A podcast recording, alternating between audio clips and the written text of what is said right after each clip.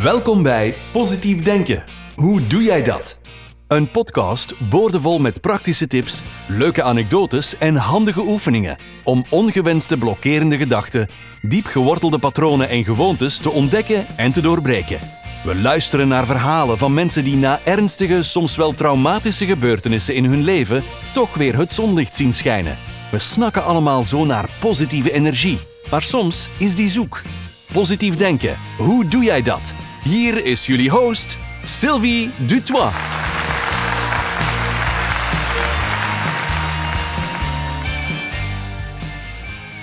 Hoi lieverd, hier zijn we weer met een nieuwe aflevering en deze keer wil ik het hebben over het aangeven van je grenzen. Ik had op mijn Instagram-pagina positiefdenken.podcast en mijn privé Facebookpagina via een story een poll gedaan. En wat merkte ik? Dat er toch heel veel mensen het moeilijk hebben om hun grenzen aan te geven. Via deze podcast wil ik dan graag ingaan op een paar vragen van jullie, maar laat me eerst duidelijk stellen dat dit de antwoorden zijn die bij mij passen als persoon. Dus het hoeft daarom niet correct te zijn of te stroken met jouw waarheid. Iedereen staat anders in het leven met zijn eigen normen, zijn eigen waarden. En dat is voornamelijk wat bepalend is voor het stellen van jouw grenzen.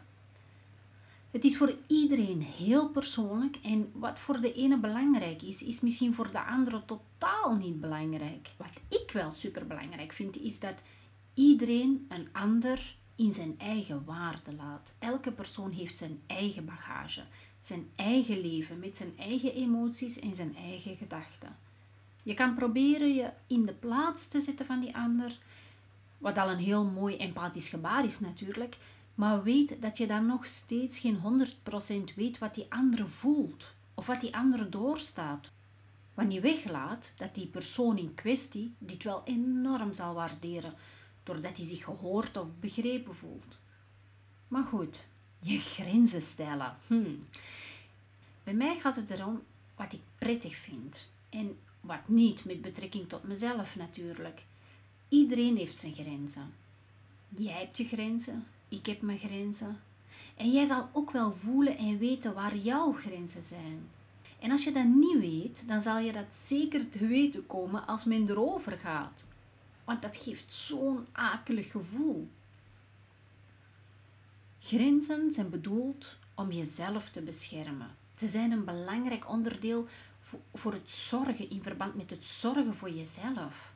En zoals ik in het begin heb aangegeven, zijn grenzen echt heel persoonlijk. Ze geven aan wat onze normen en waarden zijn, waar we voor staan. Bij mij bijvoorbeeld is wederzijdse respect heel belangrijk. Dat is een van de hoogst aangeschreven punten bij mij. Elkaar als gelijke zien is nog zo'n belangrijk punt voor me. Ik zal nooit iemand aanzien als een mindere van mij. Maar er tegenover staat ook dat ik nooit iemand als een meerdere zal aanzien. Nooit. Al ben je de paus. Wij zijn allemaal mensen. We zijn allemaal lichtwezens die een aardse belevenis hebben. We zijn allemaal gelijk. Op de vraag, waar ligt de grens van gezond? Gezond je grenzen aangeven. In mijn ogen, als jij aanvoelt dat je in een situatie bent dat jij je grens moet aangeven en je doet dat op een respectvolle manier, dan is dat in mijn ogen gezond voor beide kanten. Maar geef jij je grenzen niet aan omdat je de persoon niet wilt kwetsen of een conflict uit de weg wilt gaan en de persoon blijft over je grenzen gaan, dan is dat in mijn ogen vreselijk ongezond. Want jij gaat eronder lijden. Als je bang bent of denkt dat die andere persoon gaat lijden onder het feit dat jij je grenzen aangeeft, is dat ten eerste een weerspiegeling van jezelf. Want als jij je grenzen niet aangeeft op dat moment, ben jij degene die aan het lijden is. En uiteindelijk, hoe de andere persoon ermee omgaat, is puur en simpel hoe die persoon in het leven staat. En hard gezegd, niet jouw verantwoordelijkheid, zolang je dit op een liefdevolle en respectvolle manier doet. Jouw verantwoordelijkheid ligt in het zorgen voor jezelf. Stel, Je geeft je grenzen niet aan. Omwille van het feit dat je de ander niet wilt kwetsen, of omdat je te weinig zelfvertrouwen hebt, of omdat je geen nee durft te zeggen. Misschien ben je bang om te worden afgewezen, of hou je liever jezelf op de achtergrond. Wat de reden ook mag zijn dat jij je grens niet aangeeft, wat er gebeurt in jou, is dat het op de duur een opeenstapeling wordt van frustraties, die je letterlijk opslaat in jouw lichaam. Je gaat een vreselijk ongemak voelen, diep van binnen. Je gaat teleurgesteld zijn en de kans is groot dat je op een gegeven moment komt tot een uitbarsting. En dan is het hek van de dam natuurlijk. Want dan voelt de andere zich zeker aangevallen en dan voelt die andere zich zeker aangesproken en wordt alles uiteindelijk superpersoonlijk opgevat. Wat ook kan gebeuren bij mensen die niet tot een uitbarsting kunnen komen vanwege hun introvert karakter, is dat deze mensen een grote kans hebben tot ziek worden. Dit kan beginnen met bijvoorbeeld uitputting. Jouw energie vloeit weg van jou uit, uit jouw lichaam naar die andere persoon. Je kan je leeg voelen. Maar daarna kan je misschien hoofdpijn erbij krijgen, want je denkt er vaak aan wat er zich allemaal afspeelt en je hoofd wordt als het ware er volledig mee gevuld. Maar wat ook veel of vaak voorkomt, is dat je een knoop in je maag krijgt. Wat gebeurt wanneer we onder veel stress staan. Nu, niets van dat is nodig. Ik raad altijd aan dat je gaat voelen in je lichaam of er een soort spanning is. Of geeft je lichaam ergens een soort spanning. En als dat het geval is, gaat iemand over je grens. En is het beste wat je kan doen en het gezondste voor je lichaam, dat je die persoon aangeeft wat niet kan.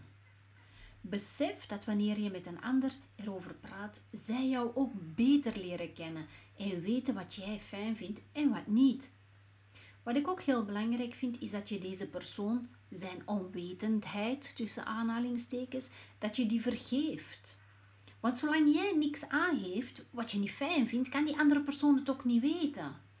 Dus vergeving is ook een heel belangrijk aspect bij je grenzen stellen. Blijven ze over je grenzen heen lopen, dan zou ik kappen met deze persoon, want dan is het respect ver te zoeken. Maar vaak vinden andere mensen het achteraf ook fijner als je ze aangeeft wat je wel en niet graag hebt. Wat je belangrijk vindt en wat niet.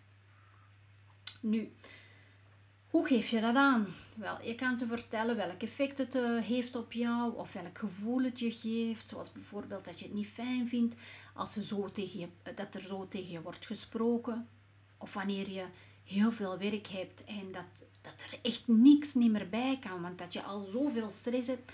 Misschien voel je je niet gewaardeerd. Zeg dat dan.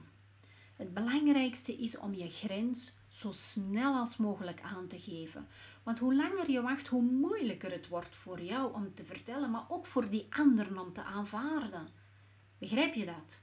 Want die andere persoon toont al langer dit gedrag en nu pas kom je me vertellen, gaat hij dan zeggen. Weet dat je grenzen aangeven niets te maken heeft met egoïsme. Niets. Ook al willen sommige mensen je dat doen geloven. Maar dat is dan enkel omdat jouw grens hen niet uitkomt. Voor hen is dat dan, opportunistisch bekeken. Grenzen aangeven is voor jou. Om je lichaam en je geest gezond te houden. Om in balans te blijven. Ik hoop dat jullie er wat aan hebben gehad. Ik vertel jullie dit vanuit mijn standpunt natuurlijk, wat veel te maken heeft met rechtvaardigheid, wederzijds respect, gelijkwaardig zijn aan elkaar en last but not least, elkaar in eigen waarde laten. En denk niet bij de volgende keer dat iemand over je grens stapt. Waarom moet mij dit weer overkomen? Maar bekijk het als een opportuniteit voor jou om eruit te leren. Om te leren je grenzen aan te geven. Je kan het. Geloof in jezelf. En bij deze wil ik nog afsluiten met een heel toepasselijke quote. Believe in your infinite potential. Your only limitations are those you set upon yourself. Hou jullie goed. Don't worry and be happy. Love you. Doei. Super bedankt voor het luisteren. Wil je graag sneller resultaat behalen en positiever in het leven staan? Bestel dan het boek Personal Mindset and Destiny Rewriter, waarmee je op 4 weken tijd tot een compleet nieuw leven komt. Aan de hand van inzichten, handvatten, meditaties en oefeningen ga jij leren om je geloofssysteem te resetten. Nadat je het psychologische trucje om mentaal sterker en positiever te worden onder de knie hebt, gaat jouw mindset zich wel met zeker 200% verbeteren. Zeg maar vaarwel tegen depressie, angsten en negatieve gedachten. Als je het boek koopt, kom je gratis in de community waar we elkaar helpen, ondersteuning bieden en begrip tonen. We zullen zelfs samen mediteren. Met het boek is het ons doel om verbetering te brengen in jouw leven. Dus bestel het nu en ga kijken op sylviedutoit.be. Dan zien we jou snel in de community. Je kan ook een boek winnen. Maak een foto van het moment waarop je op abonneer klikt van deze podcast en mail die foto naar ons. Heb je een leuk verhaal dat je wilt delen tijdens een interview? Ook als je vragen hebt, laat het ons weten. Dan beantwoorden we deze in een van de volgende afleveringen. Stuur dan een mailtje naar podcast@sylviedutoit.be. Vergeet niet onze Facebookpagina en Instagram te liken en je te abonneren op onze podcast in je favoriete luisterapp, zodat je niets hoeft te missen. En luister je via de podcast-app van Apple? Laat dan ook een review achter. Zo help je de podcast nog meer onder de aandacht te brengen. Heb een fijne en liefdevolle dag. En positief denken. Hoe doe jij dat? Laat het ons weten. Tot de volgende keer. Dag!